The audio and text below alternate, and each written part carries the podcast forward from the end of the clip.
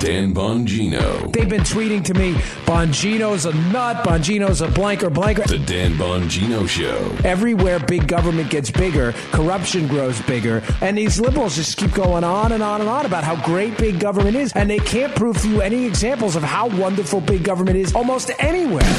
Get ready to hear the truth about America. Young kids, you are too stupid to figure out your health insurance needs, so we're going to hammer your cabooses to death until you figure out that the government knows what's best and you're an idiot. On a show that's not immune to the facts with your host, Dan Bongino.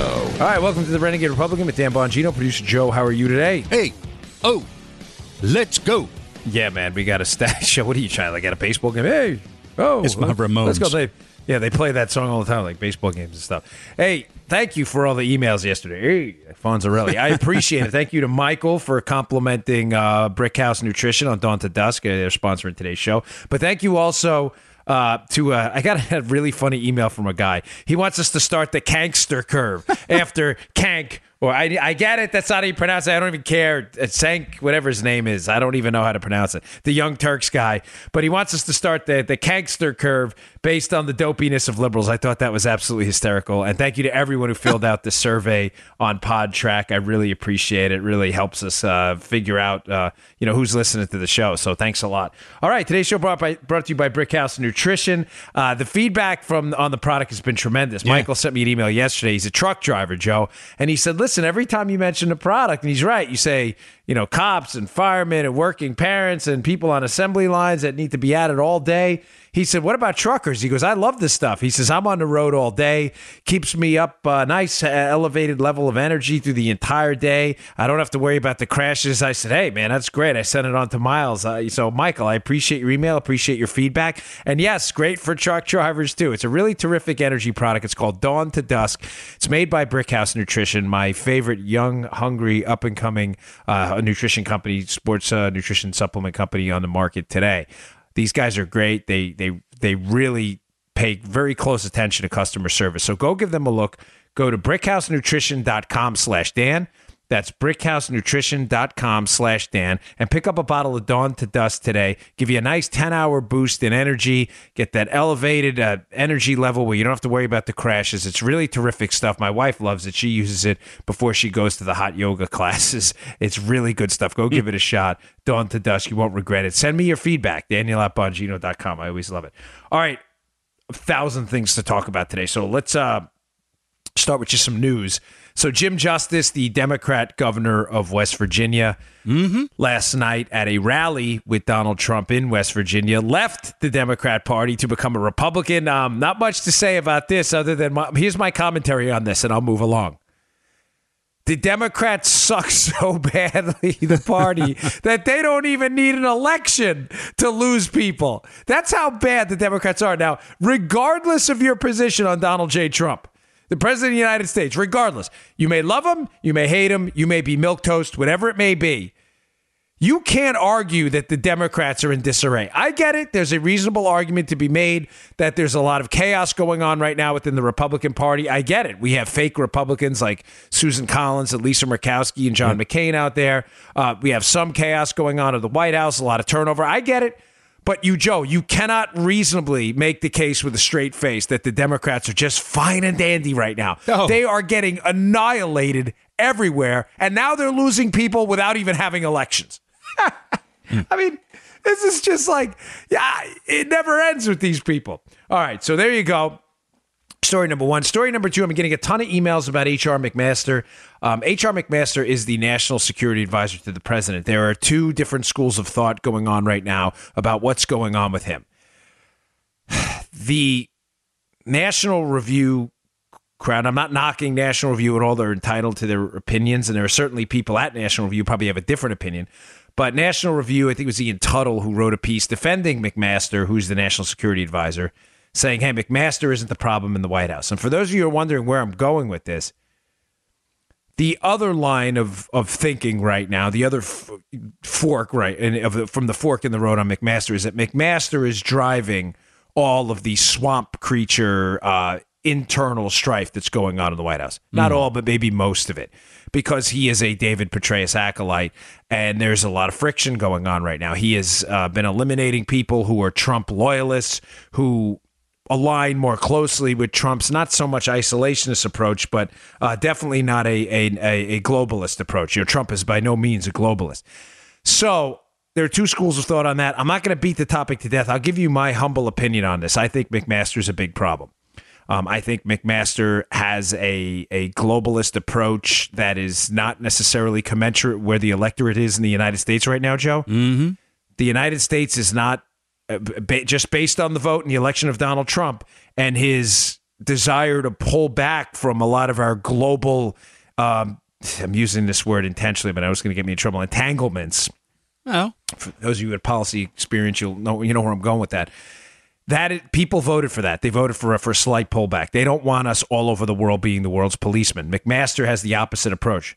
McMaster's been firing a lot of people, Rich Higgins, Ezra Watnick, people who were Trump, really loyal to Trump, and had a different approach. Another problem with McMaster has been that uh, there's a a, a um, hmm, I don't want, I don't want to say a rumor, but because it's not a rumor. A lot of people I know, what I trust, have confirmed that McMaster is is not exactly pro-Israel, so to say. When I say pro-Israel, I don't mean unreasonably so.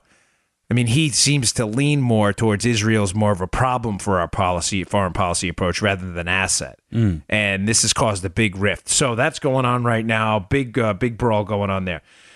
Uh, yesterday, great. I mean, the breaking news happens all the time. So I just want to hammer through a few stories, give you my take on them. The coup d'etat continues. The soft, slow coup within the United States government continues. You know, uh, I, I'm. I'm deliberately taking this from William Jacobson over at Legal Insurrection. He has a story out today about the uh, the slow drip coup d'état, which I will put in the show notes, which is interesting. And he points out, and I'm going to go through quickly some things that are happening that it's puzzling, Joe, why this isn't disturbing to the far left. They just don't seem to care. And it indicates to me that they're getting growingly comfortable with a level of tyranny that should disturb everyone who is not part of the radical far left.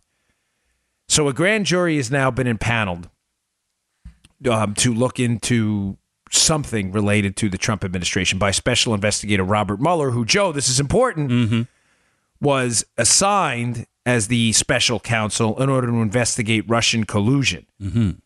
Now, Russian collusion in an election, as Andy McCarthy at National Review correctly pointed out, would be a counterintelligence investigation. You do not impanel a grand jury in a counterintelligence investigation, which says to me and to any reasonable observer with familiarity with the federal uh, justice system, and this should bother everyone listening right now, that this is now turned into a criminal investigation. Ladies and gentlemen, that's not how this started.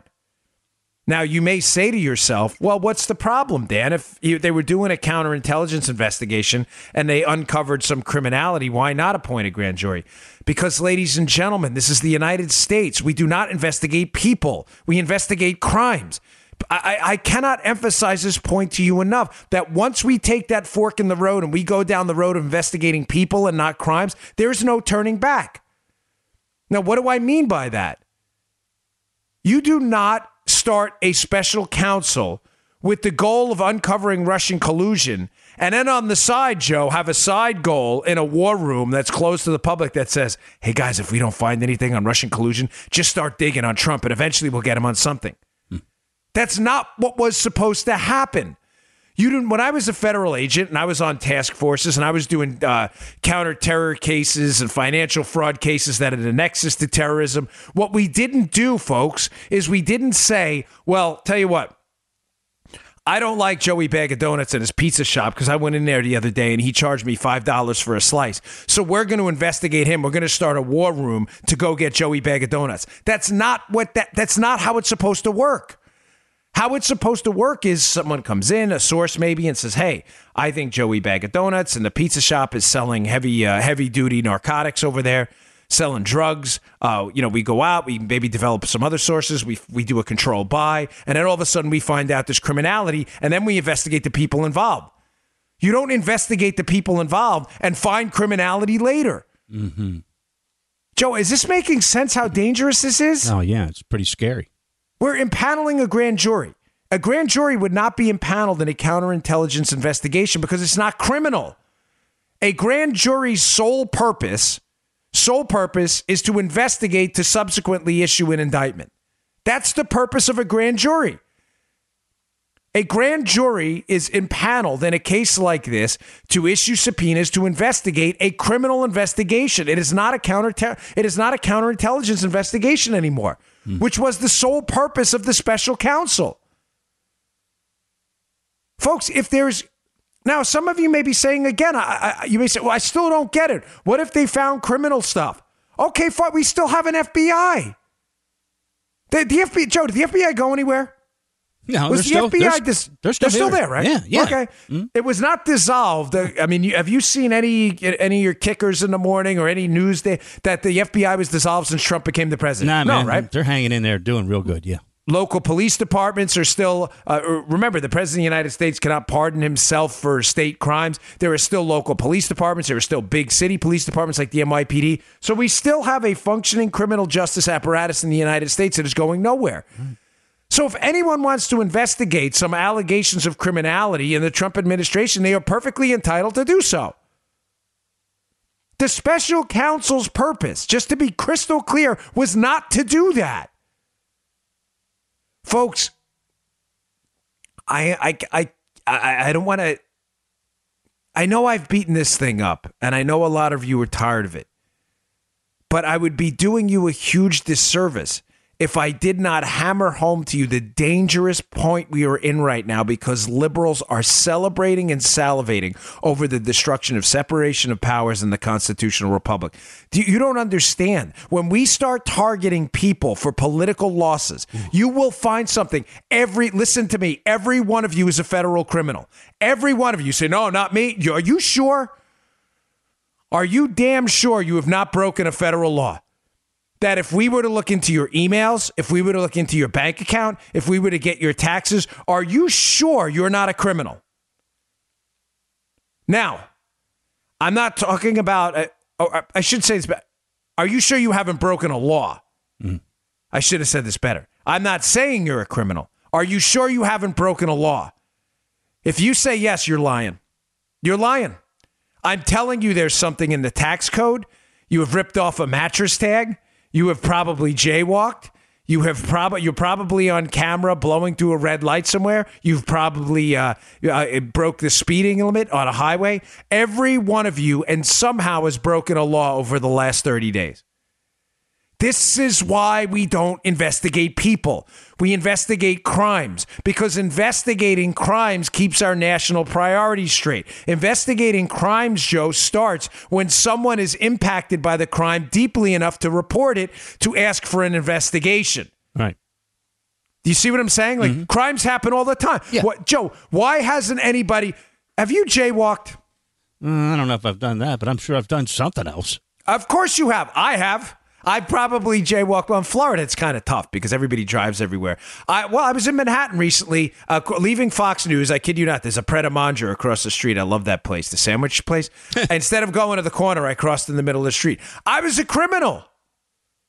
But we don't investigate people because in our national priorities, we understand that not every lo- incidence of law breaking is significant enough to waste assets on it. Joe, Mm. why did nobody investigate me for jaywalking to Pret a Manger? You want to know why? Hmm. Because nobody cared. It impacted absolutely zero people. Man. Why don't we investigate every single taxpayer in the United States who probably fudges their charitable donations a little bit in their tax return? Why? Why don't we do it, Joe? Because it's not worth it. So a guy puts down he donated $150 to charity and it was actually 120. He broke the law. You broke the law if you did that. Why don't we investigate you and put you in jail? Because we've decided as a country that we're going to triage our responsibilities in order to advance our, you know, the, uh, the civil society. And a civil society does not put people in jail and investigate them for a $30 claim on a charitable donation that was never made. It's not worth it. You're paying an IRS agent, Joe, probably $80 an hour to investigate a $30 claim. We don't do it. This is why we don't investigate people. We investigate crimes. Now, if there was an organization in Florida, New York, whatever it may be, Joe, mm-hmm. that was teaching people how to systematically cheat on their taxes by claiming three, four hundred dollar credits that don't exist over and over, mm-hmm. was mm-hmm. costing the government a fortune. That would be different. There, the government's probably taking a bath, and even though you probably wouldn't lock up all of the people involved, because let's say, let's say, Joe, a million people did hundred dollars in tax fraud by claiming a deduction on charitable donations they never made. All right. You're not going to arrest a million people, but in a triage of our responsibilities, because we don't investigate people, we investigate crimes. Someone in the government may say, "Hey, this is getting significant now. We got this this group down there teaching people how to break the law on taxes. This has to be shut down." And what would they do, Joe? They'd probably investigate the ringleaders mm-hmm. without locking up a million people. We don't investigate people. And we definitely do not investigate the president of the United States for to find a crime that nobody has complained about. Where's the complainant? Joe, where's the complainant? Ah. Where anywhere? Ah. Where are they? We say, oh well, what about the Trump University? Where? Okay, what about it? Yeah. There were civil suits. There was a court proceeding. What about it? That was it. We didn't need a special counsel for that. I don't even know what happened with that. I didn't. Apparently, no one else cared either. There was some kind of civil lawsuit, whatever, and people moved on because the legal system, Joe, newsflash, worked. We are in, in the midst right now of a very serious, slow drip, soft coup. Now you may say, "Oh, the grand jury, the impaneling of the grand jury for a criminal case, nobody can nobody can show a crime." Well, that's not a huge deal. Well, let me go down the list, and this is all in William Jacobson's piece at Legal Insurrection, which again I'll put in the show notes available at Bongino.com and Conservative Review. What about the intimidation of electors, presidential electors, electors that occurred after the election? You know, we have an electoral college. You need 270 electors to win, chosen by the states. What about the intimidation that happened, the emails people got, the uh, harassment they got to not vote for Trump after they were supposed to vote for Trump after the election? Yeah, I remember that. What about the impeachment threats and the uh, the Maxine Waters types now threatening impeachment again for a high crime and misdemeanor? Nobody can tell you what it is. So that's not that that's not evidence of a slow drip soft coup. Yeah. What about the Russia conspiracy theories again, where nobody can prove either collusion or a crime? Now, there's some very strong evidence Russia tried to involve themselves in our election. There is absolutely zero evidence that the Donald Trump team knew anything about it or assisted the effort. Zero. Dano, Yes. didn't the, the, the Gestapo used to investigate people? Of all tyrannies do, Joe. All tyrannies do. You're seeing it in Venezuela right now, where Maduro, uh, uh, Maduro put what is it, Leopoldo Lopez in jail because he's his political opponent. And, they- and what did they do? They found the crime. What was the crime? Uh, felonious skullduggery in the 42nd degree. Thanks, Dano. They'll they'll make it up. Piracy on the open seas, felonious mopery, uh, disorderly conduct. They'll just make it up. Reckless endangerment of Winnie the Pooh. When the government investigates people, they'll find a crime. It doesn't matter. They get to say what the crime is. That's the joke. They're the they're the they're the pitcher and the umpire at the same time. Special counsel appointment. A special counsel appointment for what? The way the special counsel appointment was supposed to work is you were supposed to have a crime and any special counsel to investigate the crime. We had Watergate, you had Whitewater. Trump is the first special counsel appointment to investigate a presidential administration for a crime when nobody can tell you what it is. what about the leaks? We had a, a again to hit on a current news topic. We had an unbelievable leak yesterday. Transcripts published by left-leaning newspapers, actual transcripts of conversations President Trump had with the Mexican president and the Australian uh, uh, Malcolm Tom- uh, Turnbull from Australia. Folks, this is unbelievable. Transcripts of diplomatic conversations conducted between chief executives of the uh, of, of the United States, Mexico, and Australia. And and and to his credit, I'm not I don't I'm not a big fan of David Frum. And I hate giving these backhanded compliments in an attempt to be it's not virtue signal signaling at all. But I, I do want to give David Frum credit, who is a respected at least by some people analyst on foreign policy and and and uh, and, and world affairs issue Frum wrote a piece in the Atlantic saying this is a disgrace. This is an absolute disgrace. This is not a right leaning guy, Joe, by any measure. Right. But Frum said that the, the leaks of these transcripts are a total disgrace. This sets an entirely new precedent for depravity. Think about what happened now. The President of the United States cannot have a conversation with a foreign leader without the threat of somebody in the White House. In the White House, leakers in the White House. Again, tell me again how there's no soft coup going on without a threat from someone in the White House leaking the actual conversation. You know, and I get it. I get it. Lefty tyrants, you liberals, you clowns, you jokers, you you you, you disgusting animals who support this. You'll say, "Well, you know, listen, this is we're, we're holding Trump in check." You're holding Trump in check? Are you serious? You know what you're doing? You live in the United States of America. You are preventing any foreign leader from having a conversation with the United States honestly without the fear of the conversation leaking to the press who will happily publish it. You are you are forbidding the president of the United States to conduct honest diplomacy anymore. You disgusting people who support this. And again, I do I applaud Frum for taking a stand because uh, Joe, as I, have repeatedly mentioned on my show from mm-hmm. from our, our first show two years ago. Yep. Nothing is going to change in this country till left leaning figures in the media, uh, over the overwhelming majority of which are left leaning, start to take a stand against bipartisan stupidity. That is not a problem on the right, Joe. We have done legions of episodes decrying the ridiculous efforts of the Republican Party to do really dumb things. So I don't want to hear it. I don't want lectures from you goofy liberals listening to the show who go, well, maybe the Republicans should stand for something too. No, we do all the time. And most of the time, it's standing against you morons because you're tyrants. But we we stand frequently against really stupid decisions made by the Republican Party. Just look at my Twitter feed. Oh yeah. Nothing's going to change in this country until the David Frums of the world can be absolutely honest with the American people and say, listen, we don't like Trump. We are going to absolutely vote against Trump. We're, going to organize against him. We're going to donate money. I don't like his policies, Joe. Okay, fair enough. I, I believe in the First Amendment. I believe in a constitutional republic, and I will absolutely defend your right to do so.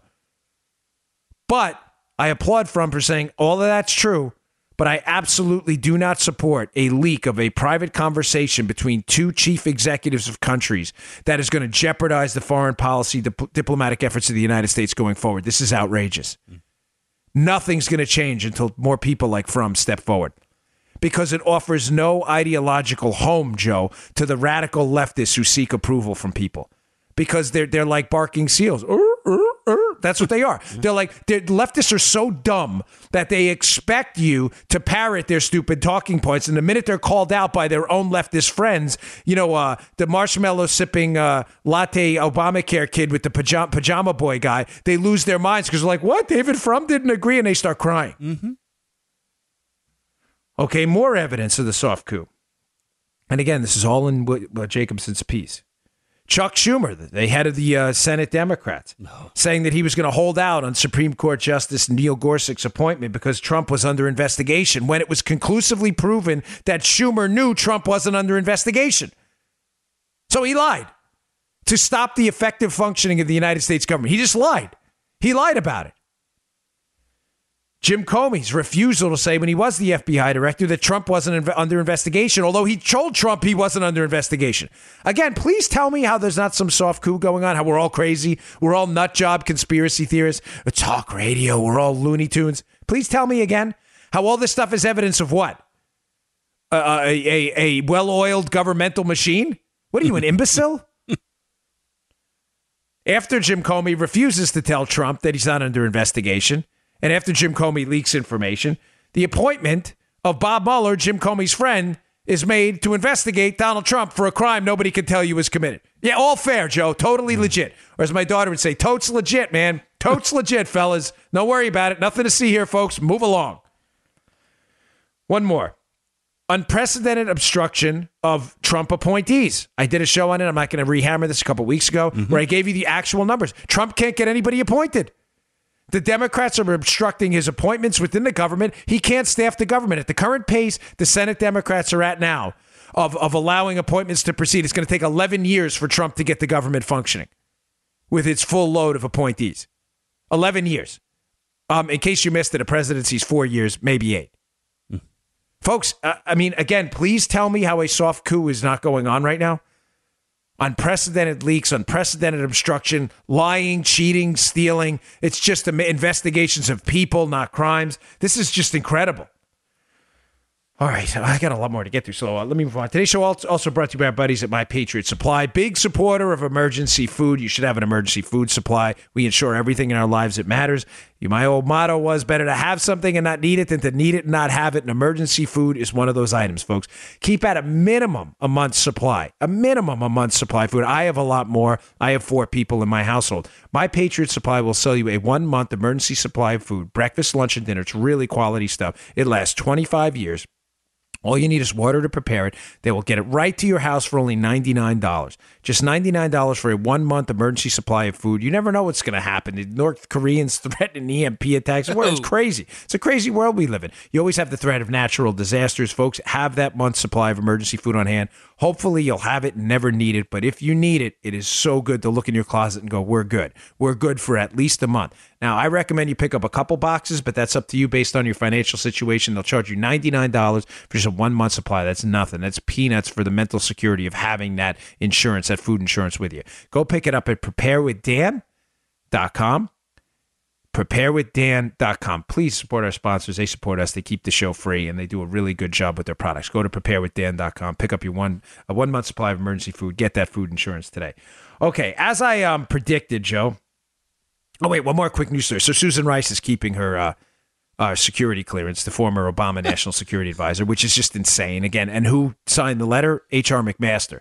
You know, so again, t- tell me again how this guy's not a problem. I mean, I'm, I I tweeted out yesterday. I'm like, this is just insane. This is absolutely insane. We have Trump appointees having their their security clearances pulled because they're using the security clearance process as a political bludgeon while Trump is the president, by the way.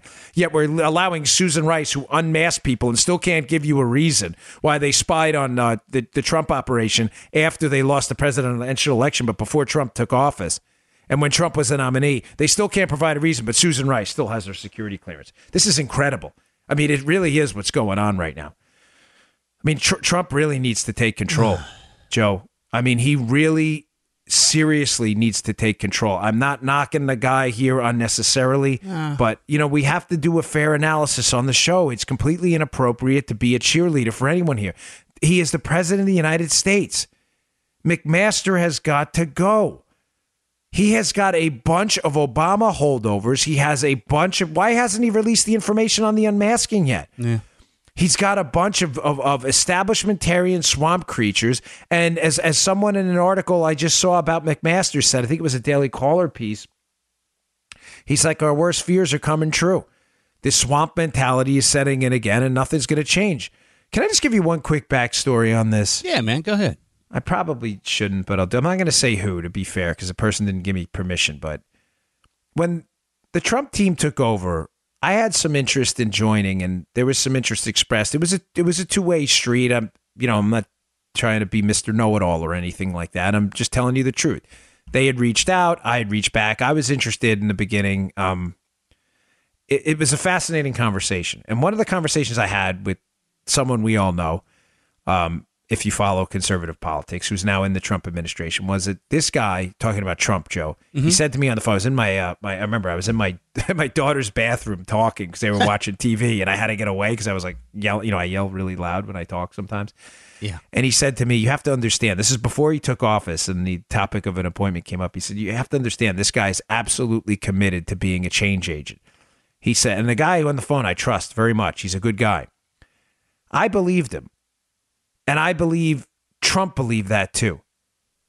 But I know some people who listen to this who have some influence there. He has to grab hold of that idea again and commit to it. Because Joe, right now we're going down the same old path we did under Bush, the same old path we did under under Carter and Clinton mm. and every the swamp creatures get control of the government. You can't get rid of it. If you're really sincere about change, people are policy. Some of these people have to go. It's time for a house cleaning. Do it now. It's before the midterms. It's early. You've already cleaned out a lot of your uh, the chief of staff operation, your press office. It's time to clean out at the National Security Council and start bringing in people who know what's going on. All right. Um, moving on. So, uh, the topic of a universal basic income, which is probably one of our second or third biggest shows ever, people mm-hmm. emailed me for weeks about that, has come up again Uh, because actually, Rush Limbaugh came up on Limbaugh yesterday, and it's come up again because of Zuckerberg, Mark Zuckerberg, the the the uh, Facebook, Yeah. uh, you know, uh, b- boss Facebook over dude, there. yeah. Yeah, the, the dude at Facebook is is uh, there's some rumbles that he's running for president. Uh, Zuckerberg is a big proponent of this universal basic income, so it keeps leaking into the general public uh, conversation. And it's a topic we discussed a lot. We got tremendous feedback on, and I'm not going to beat it to death again because we've done shows on him. It's back in the library if you want to listen to it. But a guy called in a young guy into Limbaugh yesterday, and he brought up an interesting point. You know, he said, you know, this is a big thing with with kids my age, millennial types, and a little bit older. They think this could be an effective mechanism because we're worried about robotics taking all of our jobs. And he said something to the effect, and I have this in quotes, but I'm not sure it's a direct quote. So it's, let's just say it's not a quote to be fair. But he said something like, "Well, all of our needs will be met, and what are we going to do?" And I thought, "Oh, here we go again." So just quickly on this, folks, please, this, this, do you understand? This conversation has happened literally throughout civilized human history, not figuratively, literally. This has always come up. Rush Limbaugh brought up the uh, the horse and buggy. How oh, what are we going to do? The horse and buggy. We have this thing called the car. People aren't going to know what to do with their horses. Um, no, you know what they did with their horses? They use them for recreation. People still buy horses, folks. In case you hadn't heard, I have a friend who owns a horse in Maryland. I mean, they own horses. They just don't use them for transportation. They use them for recreation. That you know, that was Joe. Keep in mind, mm-hmm. a 100, 200 years ago, mm-hmm. that was probably an insane thought. A horse for recreation? Mm-hmm. That's how I get to grandma's house. What are you crazy? The point I'm trying to make is when someone says, and I'm, you know, I'm, I'm, I'm going back to what I, what I, what I'm generally quoting the guy saying, all our needs will be met by robots. How do you know what you need? Nobody knew horses were recreational. I'm, this, I'm sure some people rode horses 200, 300, 500, 1,000, 2,000 years ago and had fun doing it. But that wasn't the purpose of a horse generally, Joe. It was for combat, for transportation, for, you know, beasts of burden. Nobody thought, well, I'm going to ride around on the prairie and engage in equestrian activities and do the what do they hmm. call that when they the horses jump over the thingies? I don't. Uh, I'm not rich enough to do that stuff. Steeplechase. Steeplechase. See, Armacost is a, is a wealthy Thurston Howell type, Oh, so he knows about this. he golfs Armacost, too, which I find hysterical. like, you're such a middle class Elvis looking dude. The fact that he golfs and his son Joe, too, is so not corresponding to how Joe really is in real life. He asked me once, Do you golf? I'm like, Do I golf? remember. I'm like, that. Are you kidding me, bro? Do I golf? Are you out of your mind? Do I golf? Like, uh, golf. You imagine me golfing? I'd be like, Who's the first Democrat I could chase down with this golf club? Just kidding. I'm a Republican. We don't engage in violence. Only liberals do. Or maybe to defend myself against a violent liberal Antifa mob coming after me. But no, I don't golf. But it figures Armacost would know about steeplechase. I have no uh, clue about that at all. Oh, yeah. But Hey, are you? You're such a sophisticant. But this is the the point I'm trying to make is no. Do you understand, Joe? How nobody thought of stuff like that? Like steeplechase probably originated because people were using horses for combat who needed to teach them to jump over like ramparts and barriers. Nobody knew what they needed with horses. I mean, did anybody in the 1890s know they needed a portable device we now call an iPhone that sends emails and and and can uh, play music? I mean, can do anything. Can give you a map of the area. Can do just about anything you needed to. Who knew we needed that? So whenever a liberal says to you, "Oh, universal basic income is necessary because you know all of our needs will be met and we won't know what to do with our time," you have no idea what needs are. You have none. This has been said about uh, uh, the the cotton gin. Right. This has been said about horse and buggy. This has been said about ATMs. You know what happened when ATMs happened? Bank employment overall in the economy increased because why? The people now who weren't working behind the counter were doing loan servicing, they were doing customer service. They were moved to other jobs where they didn't have to sit there and say, How much do you need, Joe? Mm-hmm. 100, 20, 40, 60, 80, 100. And then the next guy, What do you need? 100, 20, 40. That's not what they did.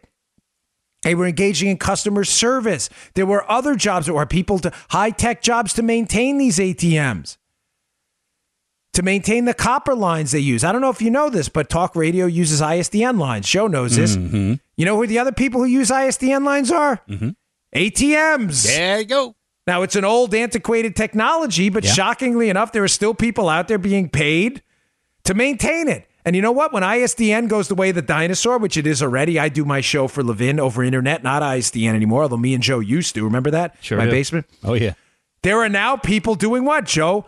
Building Comrex boxes, which are codecs, which work over the internet.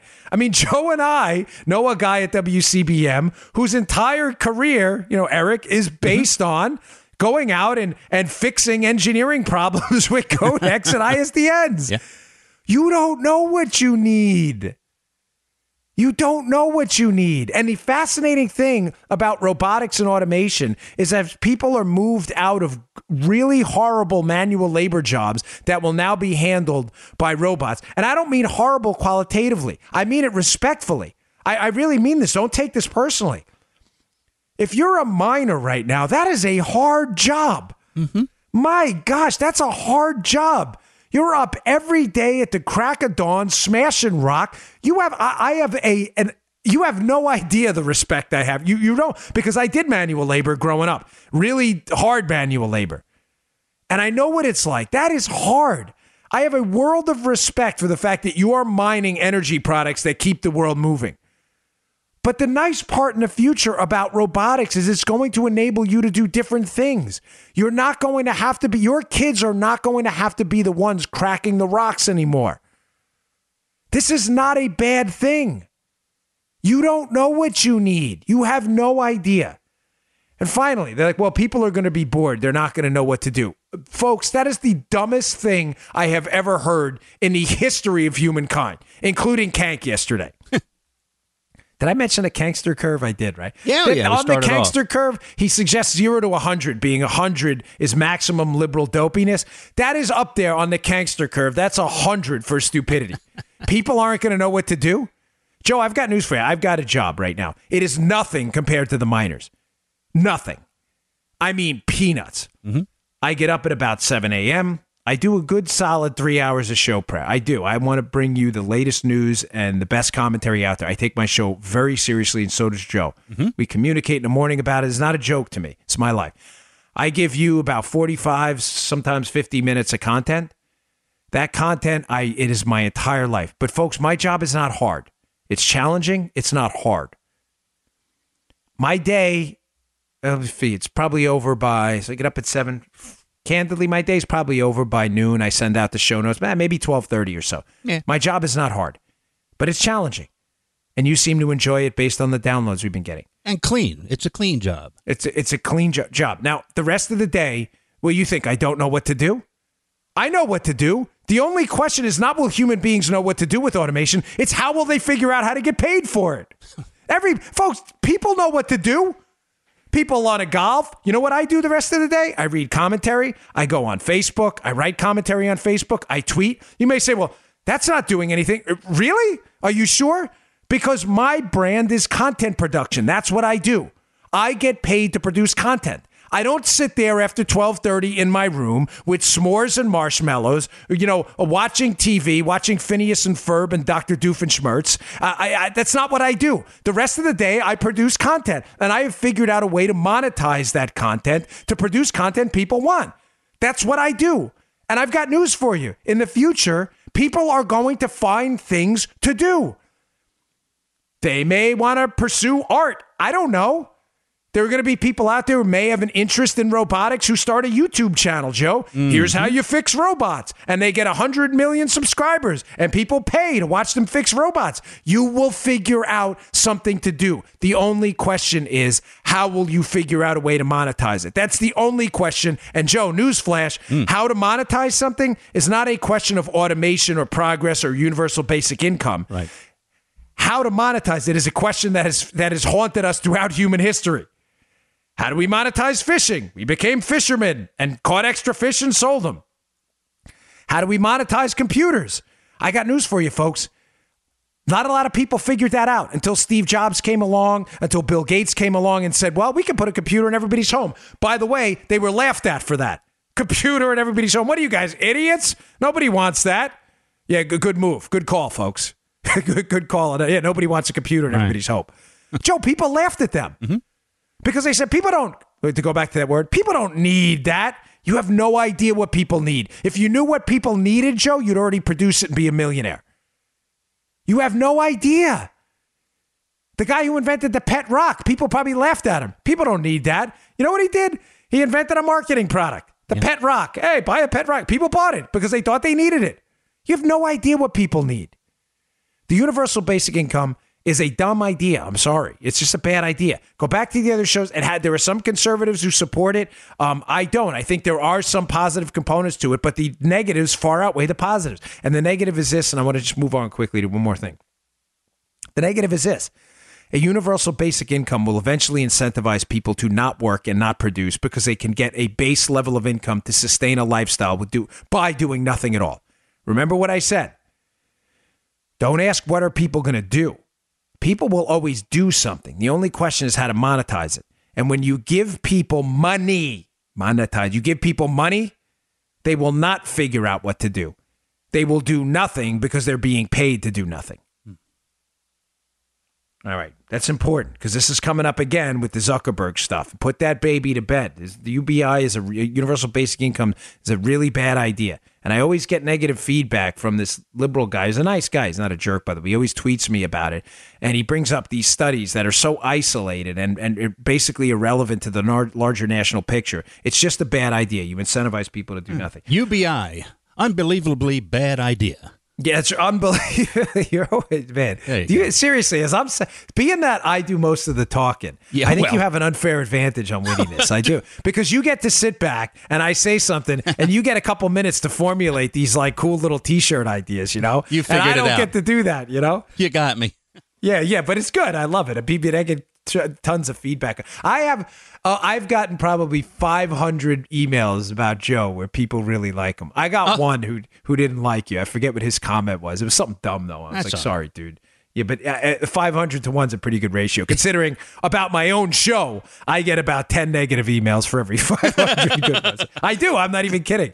Some guy thought we spent too much time yesterday on the Kankster. I'm sorry. We, it was just such a dumb uh, you know, comment about recirculation of money that I felt like we had to thoroughly debunk this guy because he's the buffoonery was unbelievable. Hey, uh, just like we predicted last uh, last week and uh, on yesterday's show, I think as well.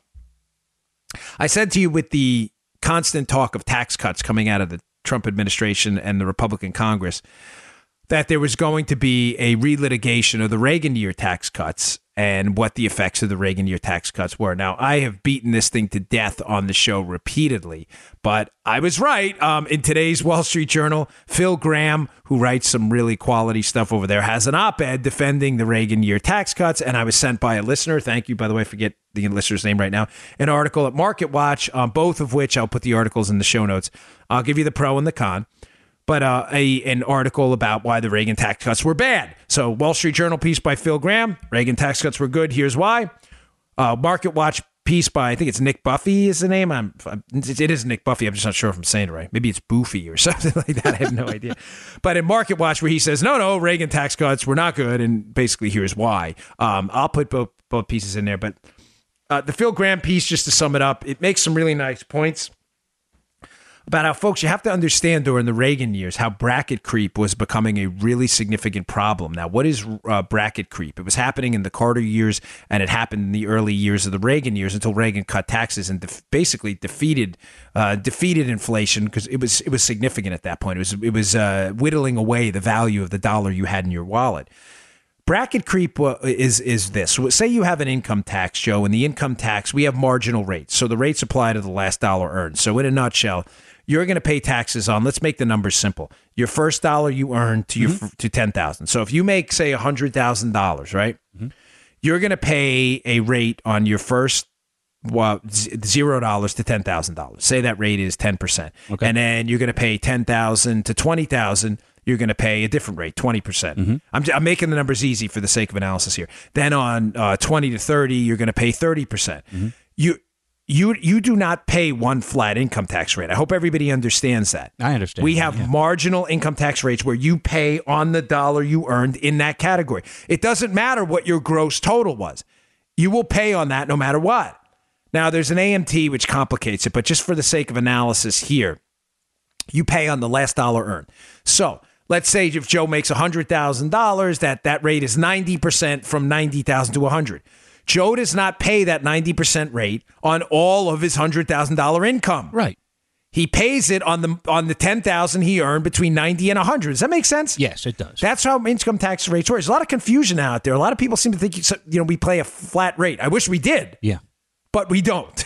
That's not how it works. So what was happening with bracket creep in the pre-Reagan years and in the early years of the Reagan presidency was inflation was whittling away the value of the dollar. So people prices were going up, and so were salaries. Now the salaries weren't going up at the rate of inflation, which was causing you to lose money. Joe, if I double your salary from ten to twenty thousand dollars, but inflation triples, I got news for you. You just lost a whole lot of money. because although you're making double the money, the prices are three times as high. Right. Does that make sense? Mm-hmm. So what was happening under the inflationary Carter years and the early Reagan years, before the Volcker crushed inflation at the Federal Reserve, salaries were going up because of inflation. It wasn't, they're correlated. I shouldn't say because of. But due to inflationary effects, salaries were creeping up as well. But they weren't buying you anything. You, you understand why, right? Mm-hmm. It was buying you actually less stuff. But the tax brackets were not indexed to go up as well. So if Joe made $10,000 and then got a raise to $20,000, and then say prices went up three times as high, Joe was now paying the higher income tax rates on his $20,000 salary, even though his money still buys less stuff. Okay. Does that make sense, Joe? Yeah. Yeah. You were moving up the income tax bracket because of your raise, but your raise was due to inflation. Your raise wasn't due to pure hardcore economic growth and productivity. So bracket creep was destroying American purchasing power. Again, Joe gets double the raise, but prices go up three times as high, and now Joe's paying double the taxes. Right. You, you get the double whammy? Mm-hmm.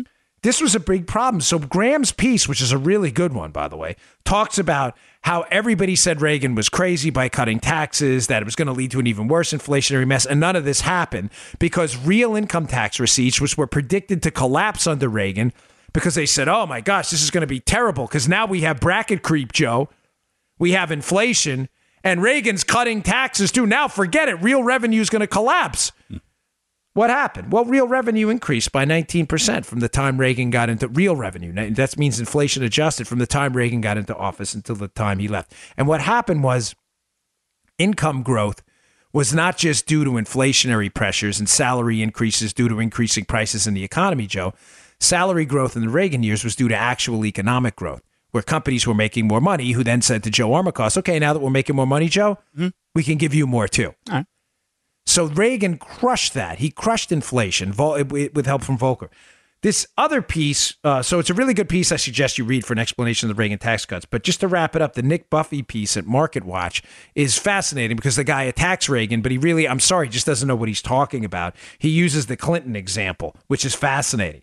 He's like, look, you know, Reagan's growth years were great, but so was Clinton. But and, and Clinton raised taxes. But what he doesn't tell you, what liberals always say, debunk this point immediately, is well, Clinton raised the income tax rate. Okay, well, two things. He cut the capital gains tax rate as well, which led to investment in the economy. And secondly, the levels of government spending under Bill Clinton were dramatically lower than they are today in real terms and as a percentage of the economy. Yeah. Now, folks, government spending is taxation. Why? Because where does the government get money from? Taxes.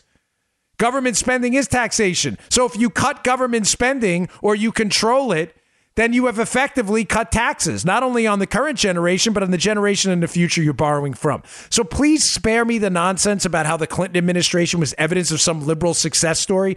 The minute you trade me the levels of Clinton era spending, 19 to 20% of GDP, and about $2 trillion and we're spending less than we're spending now. You trade me that tomorrow, then we'll have a conversation about how the liberal years, of, quote, liberal years of Bill Clinton were such a success. You just don't know what you're talking about. So this Buffie piece is just ridiculous. He basically tries to say, well, Reagan grew the economy, but so did Clinton, therefore tax, you know, tax cuts are a joke. Hmm. Come on, give me a break, dude. Seriously? I'll put the piece in there. You can evaluate it yourself. All right, thanks again for tuning in, folks. I really appreciate it. I will see you all on Monday. You just heard the Dan Bongino Show.